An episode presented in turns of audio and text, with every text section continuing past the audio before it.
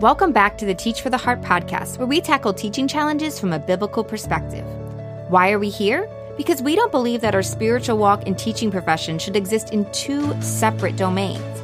Rather, the hope we have in Christ should change how we approach everything, not just at home, but at school as well.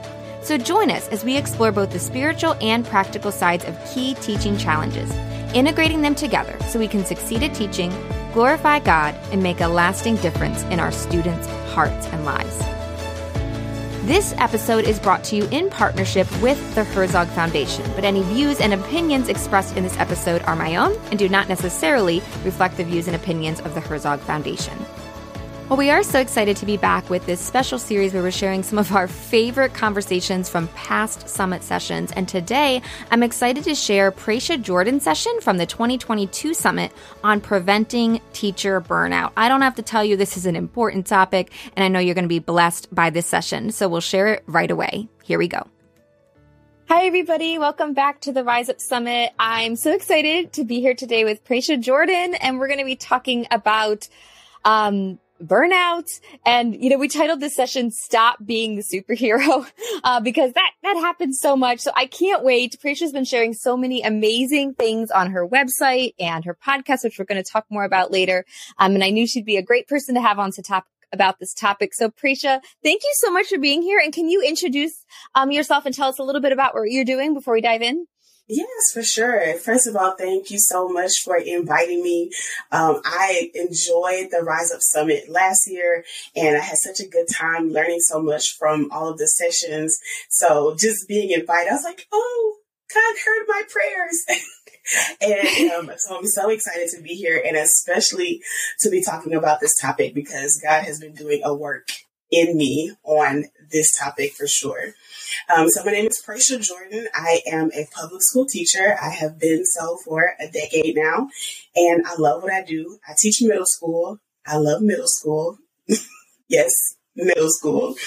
Um, I love I love everything about it. It's wonderful, and so I've been doing this for the past decade. I teach social studies, and I've also run an elective program called AVID, which I love, and I'm a strong advocate for. And I love teaching it has been a, a passion and a gift of mine since I was like eight. and so being a teacher is definitely my dream job come true. Um, I started a blog called Prayer and Pedagogy a couple of years ago. Did not intend to be a blogger or, or anything of that nature, but my husband, he has a gift for being able to see in me some things that I can't always see in myself, and then pushing me to, to do more, to be better, and to really share the gifts that God has given me. So I started prayer and pedagogy, and here we are. it has been quite an adventure over the last couple of years. Uh, I love that he pushed you to do that. Yeah, and um, yeah, your your podcast, your blog is such is such a blessing, and it's it's cool to see to see that emerging. So thank you for being here. And we titled this session "Stop Being the Superhero" because whether we mean to or not, a lot of times as teachers, we do kind of sometimes take on this superhero complex where we're trying to do everything and thinking we we can handle it or we have to handle it. Mm-hmm. And sometimes whether we realize it or not, it's like we're actually just heading straight to burnout. So let's start with like, why do you think that is? Why do you think we tend to take on sometimes more than we can handle? So I definitely, I know for myself that, that being a superhero, being superwoman, doing everything on your own by yourself has been a strong tendency of mine forever. And I think as an educator and as a believer, we are members of systems that, whether they intend to or not, they're built to consume. They're uh, mm. built to take. And it's not necessarily a bad thing, but I do think that means that we have to monitor ourselves as members of these systems because these systems are never satiated. Um, and so even then in the Bible, we see in Matthew where um, the writer says that the harvest is plentiful and the workers are few. So there's always going to be work that needs to be done. And we know in education, the work is never over. We're always doing the labor of educating, of tending to, of caring, of nurturing, of growing kids. And so those systems are created to consume. And that's not necessarily a bad thing, but we have to monitor how much we give to those systems. And I think as Christians and as educators, we want to serve. We're built to serve, and we have a heart that is often drawn to meet needs. And, you know, if you look in Luke 10, where you see Martha, Jesus is coming to her house, and she's so excited that Jesus is coming and she's doing all of this work in preparing and cleaning and cooking. And if Jesus were coming over to my house, I'd do the same thing. Um, but we see there when her sister complains, or when Martha complains about how her sister is not helping her, Jesus says, sit down. Sometimes when we are so eager and desirous to serve, we think we're doing the right thing. We want to put on our cape and we want to help those in need. We want to go out and save the day. We want to pray for everybody who needs prayer and serve everybody who needs serving and help fix everything that needs fixing. But sometimes I think when we're so eager to serve, we forget to sit. We forget that we need to rest. And even Martha, she wanted to serve Jesus. That's who we were created to serve. That's what we're here to do. But Jesus tells her, sit down. Sometimes the better thing is not serving Jesus, but sitting with Jesus.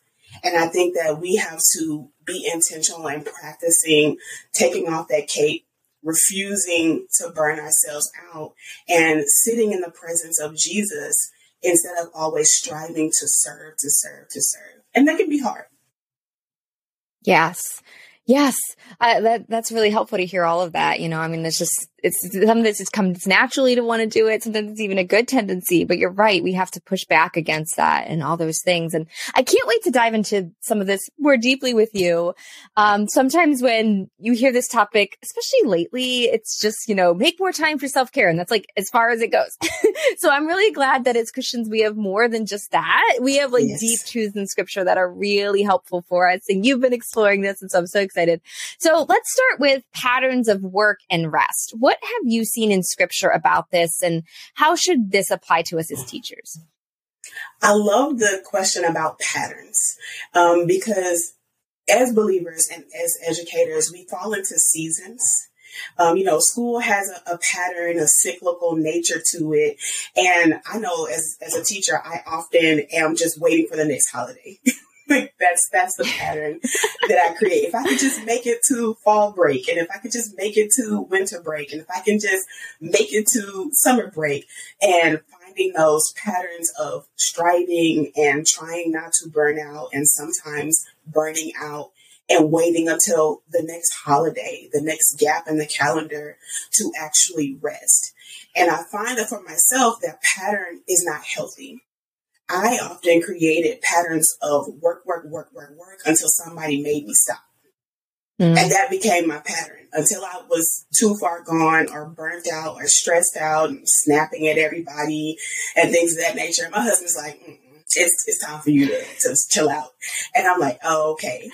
And that was a pattern that I was perpetuating in my life. I thrive on being busy and having a lot of things to do, as, as a lot of us sometimes do in this field. And so, wondering where did that come from and wondering what the word had to say about it, I started to look to Jesus, of course, as an example, because Jesus had work to do. Like he came here with a very specific purpose and with a very important work that he needed to accomplish. And he was successful in accomplishing that work. And so if I know that I have a purpose in my classroom, in my community, in my family, in my church, and I want to be successful in accomplishing that purpose and in doing the work that God has placed in me to do, then I wanted to look to Jesus as an example because he was successful in doing that work. And when I looked at those patterns, I saw that Jesus worked and Jesus rested. And oftentimes when we see Jesus resting in the Bible, it says that he withdrew. And I love that. I was enchanted by what does that mean to withdraw? What does that mean to intentionally pull yourself back? And it says it like over about a dozen times that Jesus withdrew after he taught. Jesus withdrew after he performed miracles. Jesus withdrew after he healed somebody. Jesus withdrew when he was experiencing grief and, and hard times. Jesus withdrew when he was being attacked by people who wanted to squash his message and his purpose. And so I began to look into this pattern of Jesus doing the work that his father gave him to do and then withdrawing.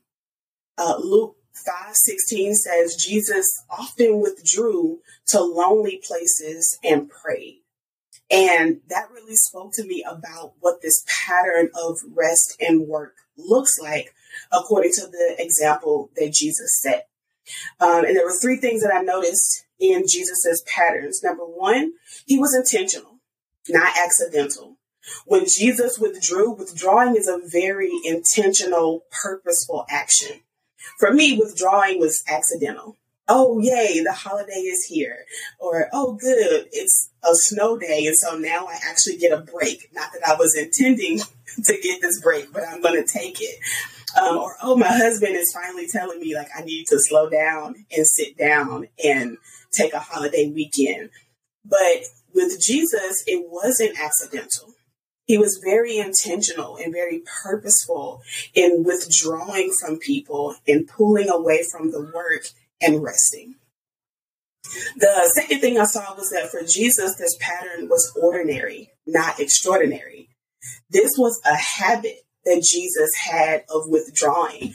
His disciples could often know that if they didn't find him, that he was somewhere off with his father talking to God in prayer, or that he was somewhere off resting and fasting and renewing the, himself for the work that needed to be done. And so I think that if we're going to follow that pattern, our work needs to be done for sure, but the rest needs to be done in conjunction with the work. And that resting, that withdrawing, it should not be an extraordinary occurrence that happens. Like, oh, I'm finally taking a break, and everybody looks up like, oh, you didn't sign up for this. You didn't take on this task. You didn't, uh, you know, volunteer for this thing. Whenever I say no, people used to just be in shock because they were so used to me showing up being there, doing this, being the leader of that, being over this thing. And I realized that taking a break had become an extraordinary action when it was supposed to be an ordinary action, according to the example that Jesus set. And then the last thing I saw was something that you spoke on. We have this hurrah for self care in, in education and just, I think, in the world of work overall. And I do think that self care is important. But I did notice that when Jesus withdrew, it was for prayer, not self care. And that really stood out to me because I love self care. but the thing as believers that really refills our cup, that really renews our spirit, is not sitting on the couch, binging Netflix for three hours with popcorn and hot cocoa and just lounging out and just not answering our phone or doing anything. Um, it's not even lighting some candles and turning on some low music and soaking our feet in a tub of Epsom salt, which can be good. Highly recommend. um, but that's self care, and self care does have a place in our practice.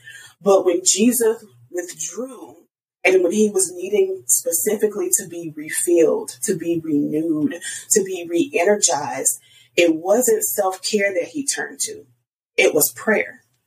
The word says that he often withdrew to lonely places and prayed. He was going before the face of his father. He was sitting before the throne of God, spending time being poured into, nurtured by the Spirit, renewed in the word, which was God, that's where his rejuvenation came from. That's what enabled him to go back to doing the hard work that he was doing of saving the world, of teaching his disciples, of healing people, of ministering to lost souls, of drawing all men unto him. But he was able to do that work because he was renewed in a pattern of work and rest, work and rest, work, withdraw. And when he withdrew, it was intentional, it was ordinary, and he turned to prayer and not self care. And so having that revelation and seeing that in the scripture really confronted me. I mean, it really put a mirror up to the patterns that I have built, and they don't look like Jesus's.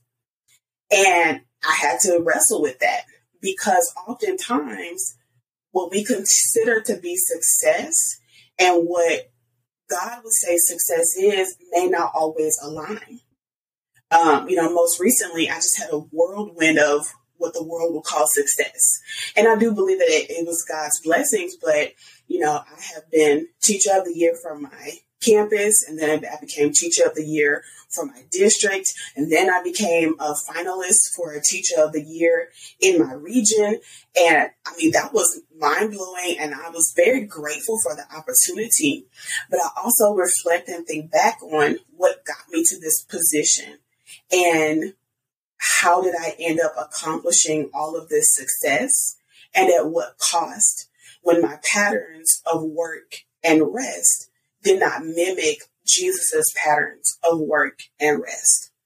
And so while I'm grateful for all of the, the accolades and the accomplishments, and I'm grateful to be able to represent, you know, God and, and my beliefs and my faiths in a public way on these different stages and opportunities, I also know that success is not being praised for being tired, for being exhausted, for being worn out, but that I can accomplish the work that God has set out for me to do when I follow the example of Jesus' patterns of work and rest. And that's real success. That I'm able to do that work and still pour into my family, pour into my kids, pour into my husband, serve at my church, give into my community. And I'm not depleted to the point of no return at the end of that. So if someone's listening and saying, okay, that sounds, I, I get it. I, I need to, with, I need to have rest, but there's so much to do. Like I can't rest, mm-hmm. you know, and when we look to Jesus, we would say, well, there was never a lack of people that needed him.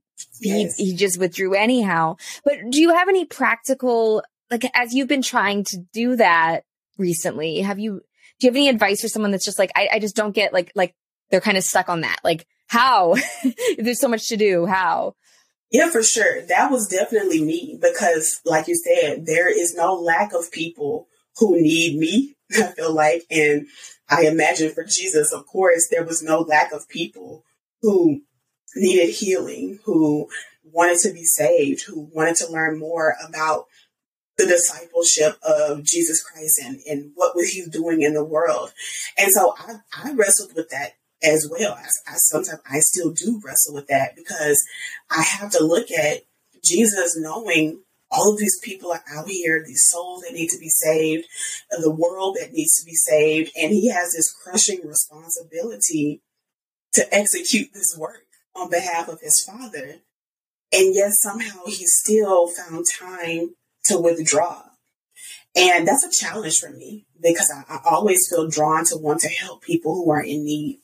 So a couple of things that have worked really well for me is number one, accountability. My husband has been a really powerful partner in helping me learn how to rest and how to withdraw. Just as recently as this weekend, a person was in need and I, I wanted to go run and help them.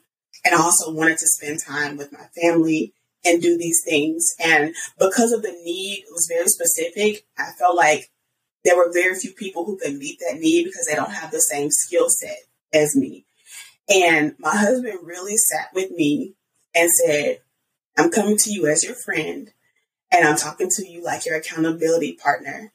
And he really laid out for me the habit that I was falling back into of running to every person who is in need.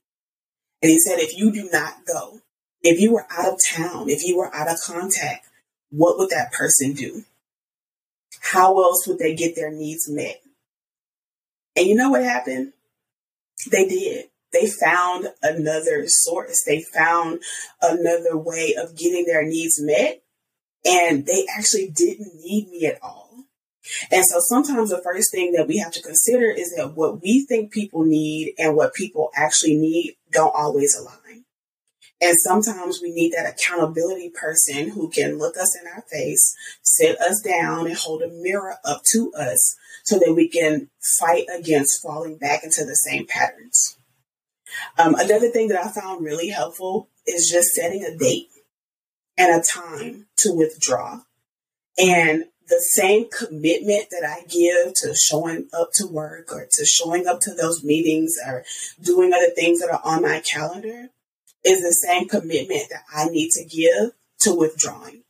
Mm. Jesus was intentional yeah. about withdrawing. He didn't accidentally say, Oh, well, I guess nobody needs me today. I think I'm going to go take a nap. Or I think I'm going to go sit in the garden and talk to God for an hour because my schedule freed up. Jesus scheduled. He was intentional about the decision to withdraw. And so for me, oftentimes I have to put it on my calendar. And some people may be like, oh, you scheduling God. I do. I schedule everything that's important. And if I schedule everything that's important, that means that I have to be intentional about scheduling my time with God. And the same way that I wouldn't allow other phone calls or emails to distract me from other meetings that I have on my calendar, I'm going to prioritize withdrawing in that same way.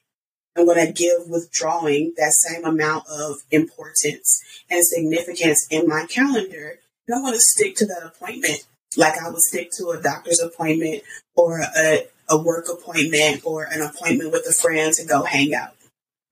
Uh, and so I found that to be to be really helpful in a really tangible way. Um, that's such great advice. I, I, like that's what works for me because if it's not on my calendar, it's probably not going to happen. uh, and so those reminders also that I set help me to be intentional about withdrawing. Um, and I think the other thing is just it's a habit. Once you fall into that pattern, there are certain things that I do I don't even think about doing because I'm so used to doing it that I can be half asleep and I'm still going to do this thing because it's just ingrained in me. And so I think as we make a commitment to withdrawing, to resting, to denying burnout and prioritizing care for ourselves and care for ourselves within our relationship with Christ, within the context of drinking from the well, of being renewed by the Holy Spirit, that becomes a habit. And we can fall into a pattern and replace some of the negative patterns that we have with the habit of work, withdraw, work, withdraw, work, withdraw. Um, and so it's not easy. It's not. I think that part of the reason why God has had me on this this path for this past a year and a half or so is so that when people look at me and they often say, How do you do all that you do? And how do you accomplish all those things? I don't want the answer to be exhaustion. I don't want the answer to be burnout. I don't want the answer to be, Oh, I stay at my job until seven o'clock every day and that's how I got these things done. The answer should point towards Christ. And mm-hmm. if I can't point towards Christ in my answer, then who am I leading people to? What am I leading people to? What example am I setting for other educators who look up to me and say, I want to do that, that thing that you do. I want to be like you. I, I see how you connect with your kids or I see how you create these lessons. How do I do that? I don't want to point them to 12 hours of writing lesson plans. I want to say at the end of the day, I close my laptop, I go home, and I sit with God, I talk with God, He pours into me and I'm able to maximize the time, the creativity, and the energy and the relationship building, not because of the labor that I do, but because of the withdrawing that I do. Because if they'll repeat that pattern, they'll be powerful. Yes. Yes, yeah. There's so oh my goodness, there's so much there. The wisdom of, of an accountability person is so great because um, just getting that other person's advice, right? Because sometimes you're like, well, do I need to serve? Like, we should never serve. And, and just having someone else there to be able to say, no, yep, it's time to serve, or nope, you know, you've done, you've done enough. That's so helpful. And then scheduling it, right? What gets scheduled gets done, just valuing it. And I know there's that axiom like work expands to fill the time allowed. like if you give yourself this much time, it's just going to fill is not, you're not going to just be done early. Like that like never happens, right? so saying, okay, I'm done, you know, I'm done now. I'm, I'm going to go withdraw Then, then you start finding solutions. Well, how do I get it done in the time that's left? And then, yeah, do I want to point people to my work? And I do think work can become something that we trust in, right? It can become like an idol. Like I can do this. Yes. I can work. And sometimes choosing to rest, choosing to withdraw is, is an act of trusting God, like trusting God that you've commanded me to rest. You're going to take the time I have left and make it enough. Yeah. That's that is so so true. Uh, a few years ago, I wrote a blog post called "Jesus Was Tired Too," and it's mm. one of the favorites that I go back to personally because I, I, I, think about. I mean, oftentimes I think Jesus is God in the flesh, and so I think sometimes we focus on the Jesus was God part, and we miss out on the in the flesh part. Like Jesus was human like us and he did very human like things because he was a human being. And I remember being exhausted, being tired, being on the, the edge of burnout, and coming across uh, the verse that says, and Jesus was tired. And I was like, oh, Jesus was tired. I hadn't thought about Jesus being tired. Thought about Jesus healing the sick and raising the dead and feeding the 5,000 men plus women and children. And I had not ever really focused in on Jesus being tired. Like he was in a human body and his body got tired. And when Jesus was tired, he sat down. And it's simple because it's like, yeah, when you're tired, you should rest. Your body is telling you it's time to take a break. But I think oftentimes we get the narrative that we're supposed to push through tired, that we're supposed to keep going past our exhaustion point, that we're supposed to sacrifice and pour it all out. And that often means pushing past what your body is telling you. But I think God did a pretty good job of creating these bodies to work the way that He set them up to work. And so when Jesus was tired, He rested. And I love what you said about trusting God because in him resting, he worked. He met the mm-hmm. woman at the well and was able to minister to her because he stopped to rest. And if we can trust that God is going to order our steps, that He is going to do the work of completing the task that He put in us, the work that He gave us to do, that He will bring it to fruition. If we really believe and trust that, like we say we do, then we learn that even in resting, we can accomplish the work that God has set out for us to do. It is because Jesus stopped at the well. He was tired. So he took a break and got water from the well that he had this encounter that changed this woman's life. And then she went on to change her community by telling everybody, I just met a man who knew everything about me. Come and see this man. But I often think, what if Jesus had that mentality of, I just got to keep going. I just have to keep grinding. I got to push through. I can't stop here. I got to save the world. But Jesus was obedient to what his body was telling him. He was also obedient to what he knew God had called him to do. And so he had enough faith in his father to know that he was going to be able to complete the work that God had gave him to do, even when he rested. And so that's just another great example for us. If we really are trusting God, if we're really placing our faith in the Father, then we have to be confident to know that even we, when we are resting, God is at work in us and he can always work through us. And in fact, he's probably more able to do that when we are in a place of rest because we can better hear from him and we can better obey what it is that he's telling us to do. That for Absolutely. me, oh, it was mind blowing. And yeah, that's so good. like, oh, I can take a break. I can calm down. I can sit down. I can deny this opportunity or this task or this role and still trust that God is going to accomplish in me everything that He has set out to accomplish and that I can accomplish everything that He has given me to do. And that does not mean that I have to deny myself the opportunity to rest. We take a quick break to let you know that this podcast is brought to you in partnership with the Herzog Foundation.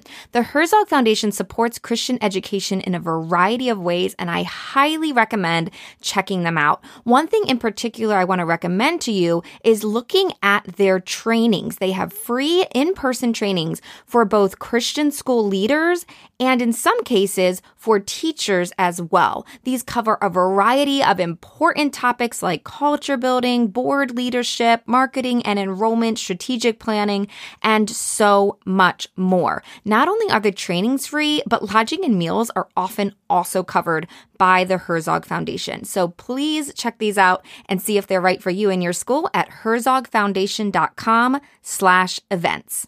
Now back to the program.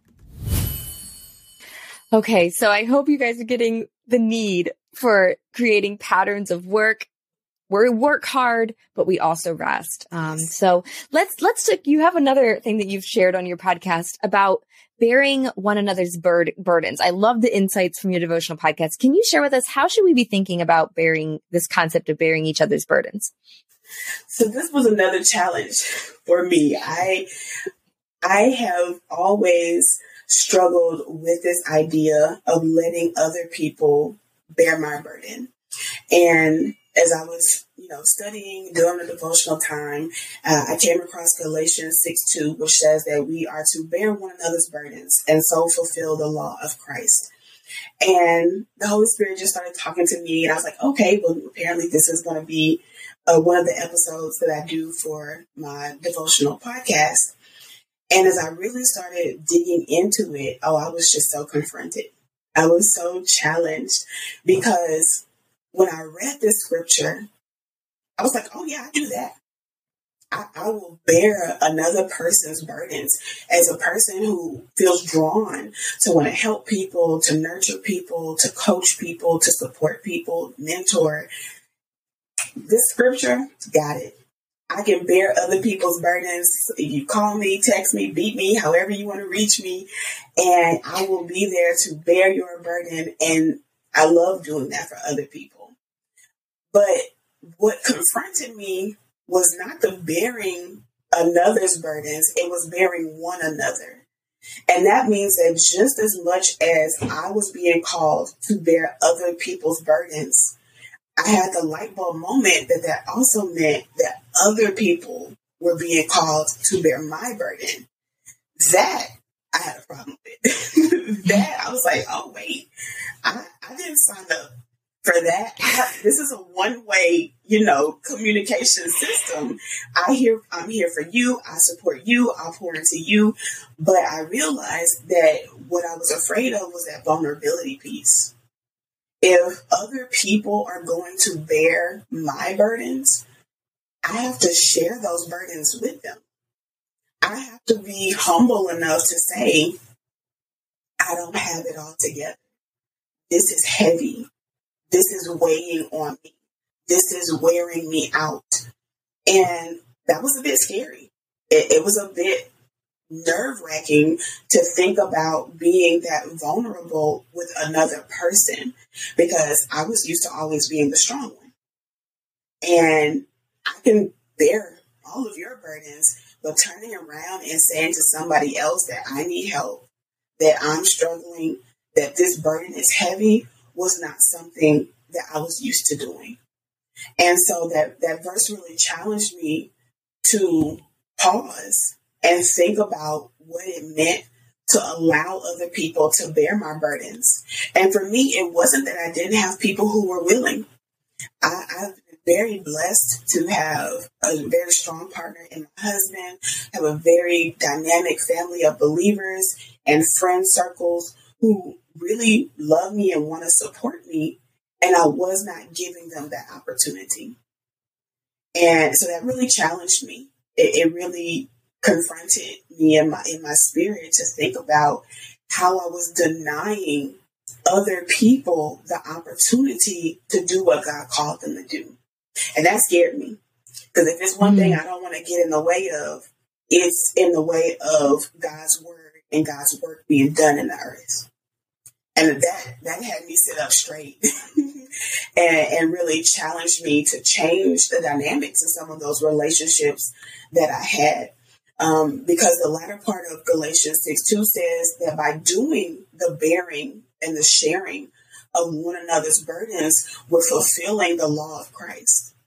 Yes. As a believer, my utmost desire is to see the law of Christ fulfilled in the earth, to see his work done. And the word says that we are called to, to love God and to love others. This is the law. This is the work that we're supposed to love God and love others as we love ourselves. And so when I realized that by bearing but not sharing, I was only fulfilling half of the verse. I was only being halfway obedient. I wasn't actually in full obedience, and, and half obedience is disobedience. And I did not want to be disobedient to what the word and the spirit were calling me to do. And so once I had that insight and got that revelation, it changed the way that I saw what it meant to do to bear one another's burdens. And it really put the onus of responsibility on me to speak up, to share, to be intentional in those relationships where I needed to say, Hey, I need help. Hey, this is a challenge that I'm having. Could you pray for me in this way? Could you give me some feedback on this thing? I'm really nervous or scared or anxious or worried about this thing. And letting other people do the work of being obedient to that call as well.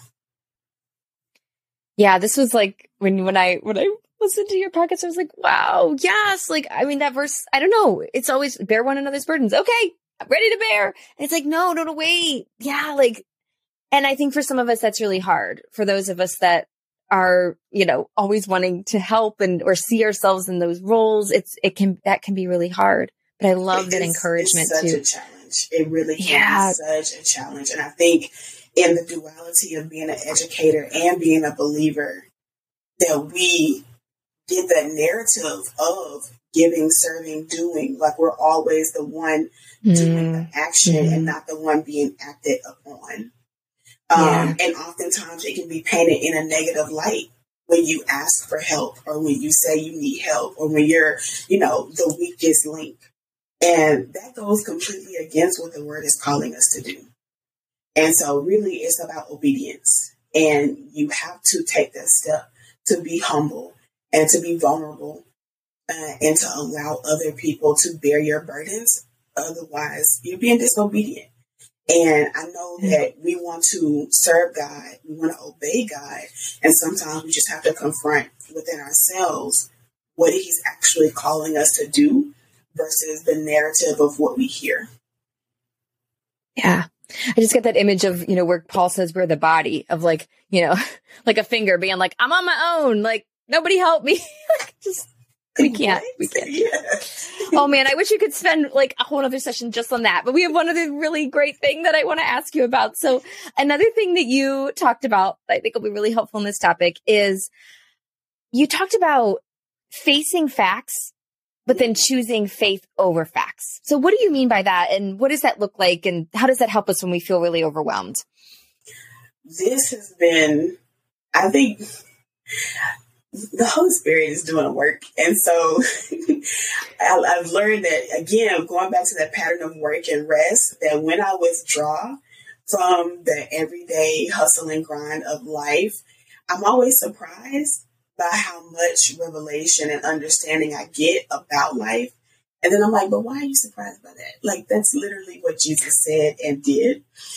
Um, and so in, in the study, I was noticing um, it was um, in the Bible we were talking about. Well, I was reading about Abraham and how he was promised that he was going to be the father of many nations, and yet him and Sarah were old old as and they had not born any children. And I loved um, in the New Testament when Paul is talking about this and talking about the story of Abraham and Sarah to New Testament believers. He talks about how Abraham faced the fact that he was as good as dead. And I love the Bible because sometimes the Bible is just straight to it. and I'm like, I don't think I've ever seen this part before. Like I've always seen how Abraham trusted and believed in the Lord. And, you know, I always seen how God fulfilled his promises to Abraham. But I had not ever really seen where Abraham confronted the reality of the improbability of his situation. And Abraham says, My body is as good as dead. Like I'm old as dirt. These things and parts are not functioning the way that they used to. And it was said as a factual statement. And oftentimes, as believers, the narrative that we get fed is that when God makes a promise, we just got to believe it as is. Like it's just going to happen. And we don't need to acknowledge or say or speak anything negative about the situation. We're just going to go straight to believing God.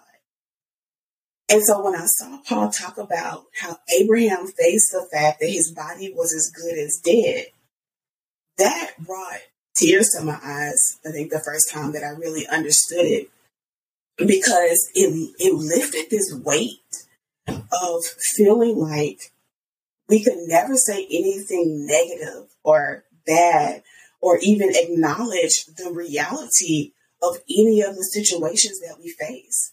And it just made me sad to think that believers are walking around unnecessarily burdened. Like I've known people who have gotten cancer diagnosis, who have um, struggled with infertility, who have been in financial ruin and have felt like they could not speak the truth about mm. the heartache and the hardship that they were experiencing because they felt a pressure to need to perform faith, to need mm. to present faith in a certain way. And that's not anything that God called us to do. That's not anything that, that we are, are told to do in the Bible, but it's a pressure and a narrative that church culture has perpetuated for know, years.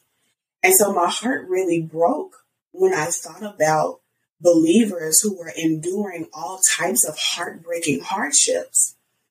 And on top of experiencing the hardship, felt like they had to perform their faith that they could not say anything negative or anything perceived mm-hmm. as a lack of faith, that they could never face the facts of what they were dealing with.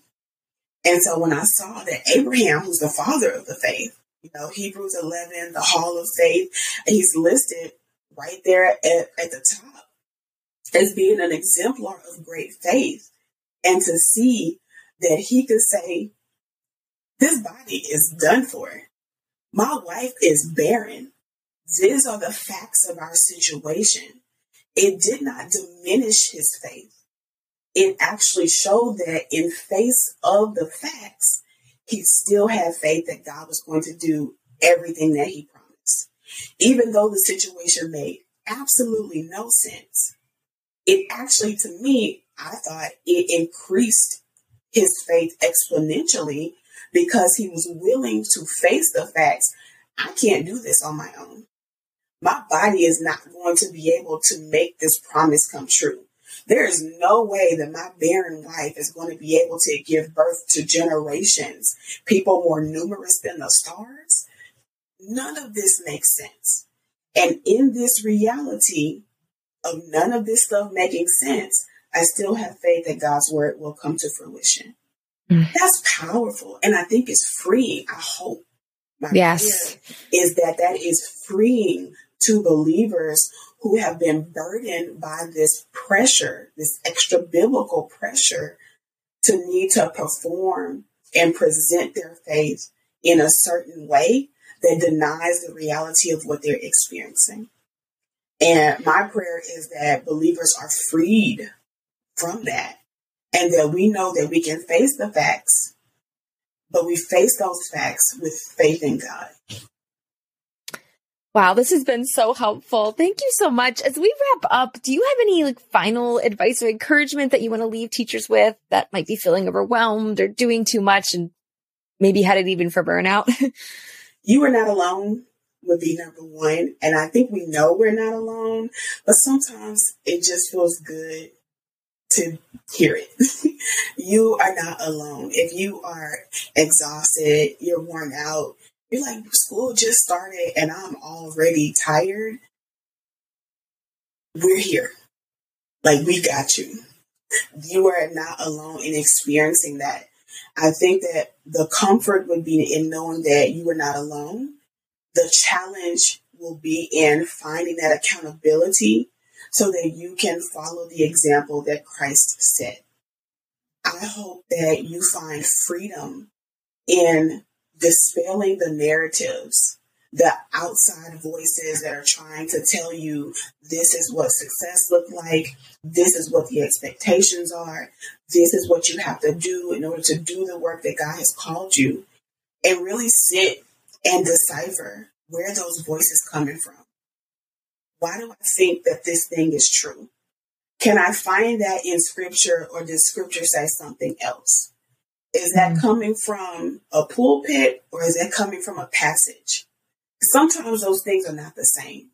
And that's mm-hmm. that's the reality of humanity. And so I would encourage you to withdraw, to follow that example that Jesus has set.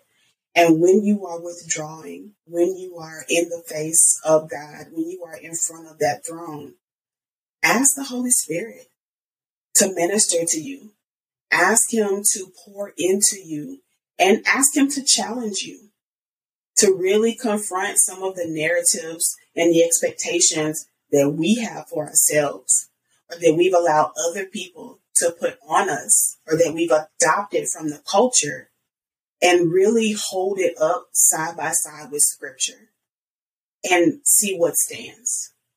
What lasts when it's compared with scripture and what falls to the wayside. And I think if we do that and we really get intentional about doing that, the good thing is the Holy Spirit is faithful to meet us, to pour into us. The word says the Holy Spirit can remind us of what the word says. And so if we are intentional about spending that time with him, then we can know that that time will be fruitful. Yes. Oh, that's so great, right? Comparing, t- talking, taking it to God getting the accountability and comparing to scripture always, always. And that's a journey that God is always going to be. When we ask God, show me, show me what's true, He loves to answer that prayer. He does. Well, thank you so much. This has been amazing. Um, as we wrap up, I wish we had a whole other hour, but um, where can teachers best connect with you and your work to continue to grow with you? For sure. So my website is prayerandpedagogy.com. And that is where you can find me and connect with me from there. I am also um, found at Prayer and Pedagogy on social media, so Facebook, Instagram, and my YouTube channel is Prayer and Pedagogy as well. And that is where you can find my podcast.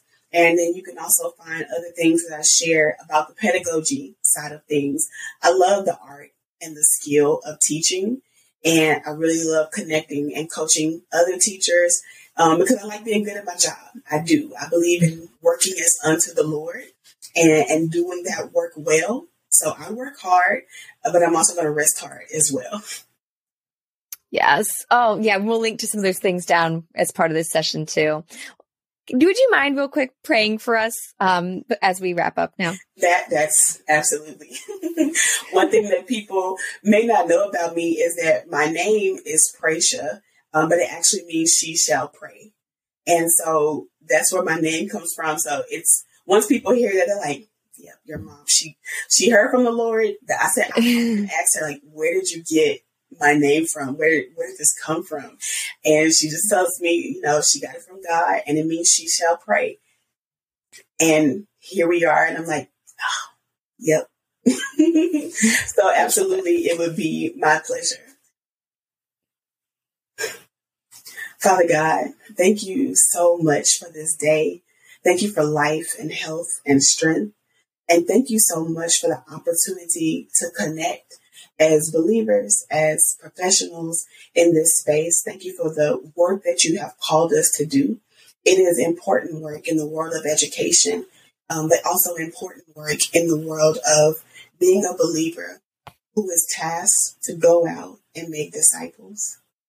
Lord, thank you for the power of your Holy Spirit that rests inside every believer, that we have the ability to come before you, to be humble, to be open, to be willing to hear, and know that you will minister to us exactly as we need. Lord God, as um, we talk to educators all around the world, thank you so much for the gift and skill of teaching. Thank you for the heart of educators who are going out every day, ministering to children and to other professionals. Thank you that you have given us this good work to do, that you've called us to this harvest, and that we are out here laboring. I also thank you that through your Son, Jesus Christ, you have established a pattern of work and rest for us to follow. Give us the strength to mimic Him. Give us the wisdom to know when to work and when to rest. Strengthen our faith in you, O oh God, that you can complete the work in us that you have given us to do, even when we are resting. Allow for us to truly trust and believe that your work and your word will come to fruition in our lives and that we can work and we can rest when we work and rest in the power that you've given us. We love you and we thank you so much for allowing us to be loved by you. We know that you will meet our every need and that you will continue to help us to do everything that you've called us to do so that we can be obedient to you, grow disciples, minister to our children, to the world, and minister to you as well. May you get the glory out of everything we do. In Jesus' name, amen. Amen. Thank you again so much for being here. Thank you for having me. I hope you enjoyed this conversation with Pratia Jordan on preventing teacher burnout. And if you'd like to share this episode with a friend or colleague, um, you can obviously share it with them from Apple Podcast or Spotify, but you can also send them to teachfortheheart.com slash best, where we're putting all of the notes and links um, for this entire series. So once again, that's teachfortheheart.com slash best. If you want any of the notes and links or to connect more with Pratia, you can get all of that information over at teachfortheheart.com slash best. One other thing I want to tell you about is if you are struggling with burnout or you have friends that are, I highly recommend one of our programs here at Teach for the Heart called Teach Uplifted. It's designed to help you renew your passion for teaching by finding joy and peace in Christ. It might be the perfect thing to do as we head into the new year. So you can find out more about it at teachuplifted.com. That's teachuplifted.com. Well, once again, this podcast is brought to you in partnership with the Herzog Foundation, and I hope to see you again. We're actually going to be taking a couple weeks off for Christmas, but we'll be excited to see you back right at the start of the year, where we're going to be sharing a conversation with Alistair Begg about bravely teaching by faith, which I think is a great way to start out the new year. So please have a very Merry Christmas, and we'll see you again in the new year. In the meantime, teacher, remember God is at work in you and through you, and He's using you to make a difference. Keep your eyes on Him and teach for the heart.